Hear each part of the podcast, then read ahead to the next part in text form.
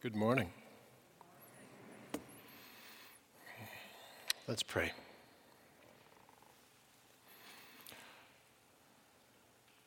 Holy One, empty us of anything that's keeping us from you this morning and fill us with your love and your grace and your word for us. We pray in the strong name of Christ Jesus, your Son. Amen. So, as you know, we are in the middle of a pretty overwhelming construction uh, project here at Montview.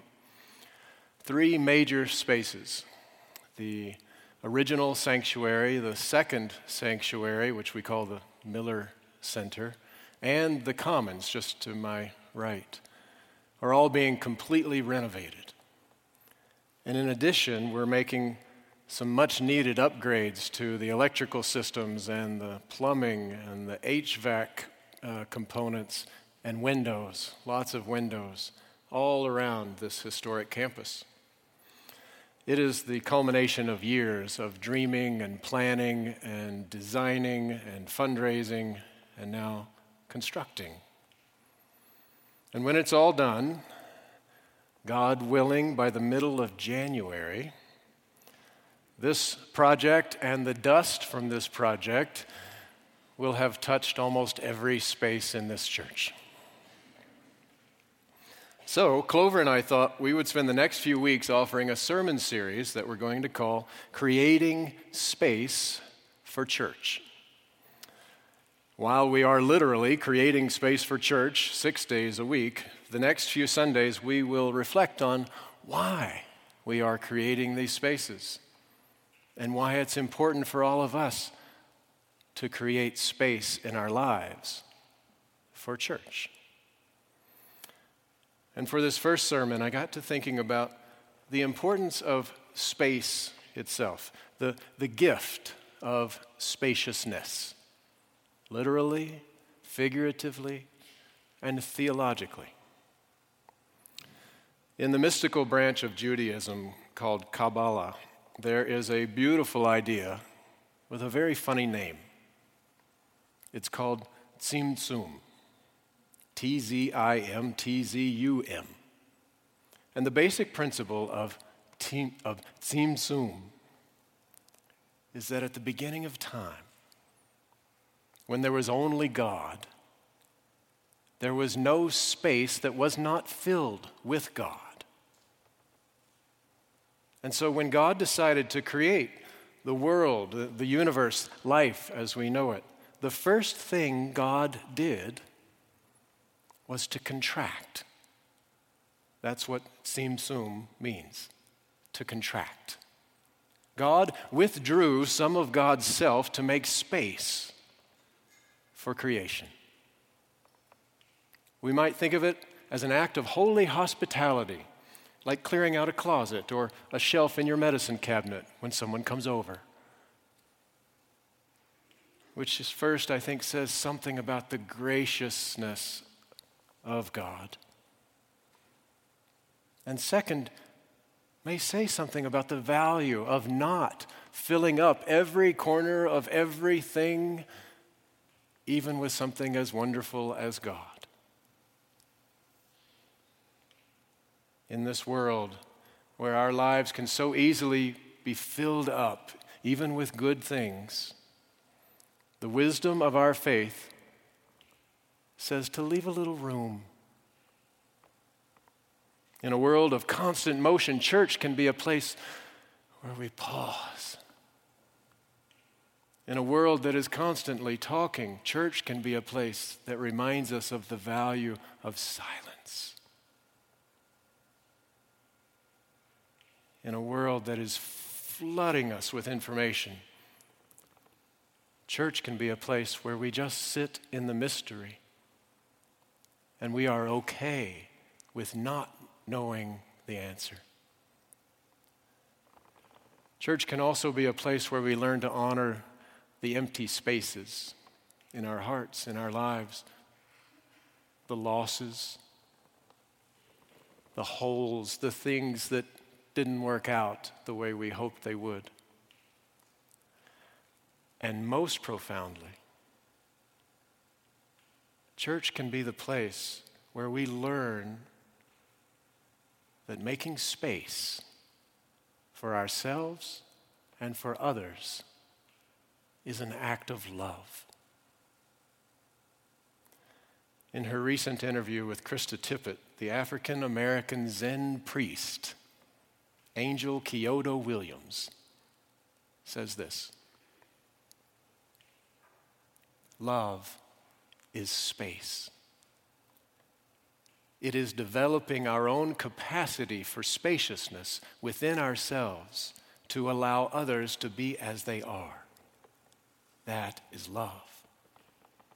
And that doesn't mean that we don't have hopes or wishes that things are changed or shifted, but it means that to come from a place of love is to be in acceptance of what is, even in the face of moving it towards something that is more whole, more just, or more spacious for all of us. End quote. I suspect we all know the gift it is when someone shows up for us with spacious presence, when someone just lets us be who we are, when they contract their expectations of us and just love us.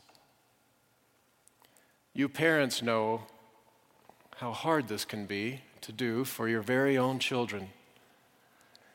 We want so much for them. We, we worry so much for them.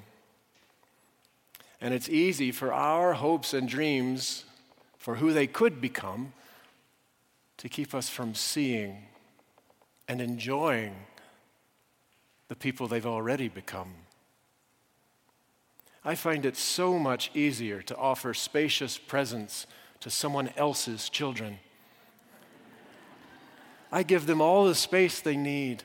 I, I appreciate them. I admire what they can do. I accept what they can't yet do. So I have been experimenting with pretending that my own kids belong to the neighbors. and I stand in the kitchen and I talk to them as if they had just stopped by for the afternoon. And in those moments, when I pull back my projections and my worries, when I am able to contract my postulations and my implications and my need to make suggestions and just meet them in the present moment, I can see that they can see that I'm really seeing them. And I see them relax. And I see them enjoying the fact that I am enjoying them. And isn't this true for all of us? Isn't what we most deeply want is just for people to accept who we are, to see who we are, to honor who we are, and maybe to give us the gift of seeing our beauty and our gifts reflecting them back to us because we have such trouble seeing them in ourselves. When Jesus says to love your neighbor, we immediately are filled with a to do list of obligations and acts of service, things we should do, when really most of that work is internal. Loving our neighbor is mostly about cultivating within ourselves the ability to hold others with spaciousness and love. When we do that, the rest of it works out naturally. There's an interesting concept in Christian theology, and I think it applies here. It's in the text that we read this morning, where Paul is writing to the church at Philippi, and he says to them, he wants them to have the mind of Christ, who, quote, though he was in the form of God, did not regard equality with God as something to be exploited, but emptied himself taking the form of a slave, being born in human likeness, and being found in human form, he humbled himself and became obedient even unto death. Early Christian thinkers picked up on that word emptied, which is the verb of the Greek noun kenosis. They believed that the kenosis of Jesus was important theologically. This self emptying. That even, Joe, even though Jesus was equal to God, he emptied himself of what he had a right to be in an act of humility and love for humanity. So, like God, who withdrew God's self at the beginning of time to make space for creation, here we have Jesus contracting his God self to make space for him to become human. Even though doing so would mean he would know great suffering. And so, both of these examples tell us, first of all, something about the generosity of the heart of God. They tell us this is the nature, this is the character of the holy. And as Christians, we are invited to participate in this holy generosity. We are invited into our own kenosis, our own self emptying. In fact, this is the path to our freedom. What I would say is a path to salvation. First, by emptying ourselves of the constant chatter and distraction of the world by making space for silence and prayer, where we can be filled up with the presence of God. And in that silence, that's where we learn to let go of our shallow ego identity. Where we stop trying to prop up this image of ourselves that can't ever stand on its own because it didn't come from God. We let this false self die to make room for our true self in Christ. So that we can say with Paul, I have been crucified with Christ, and it is not I who live, it's Christ who lives in me. This is our journey.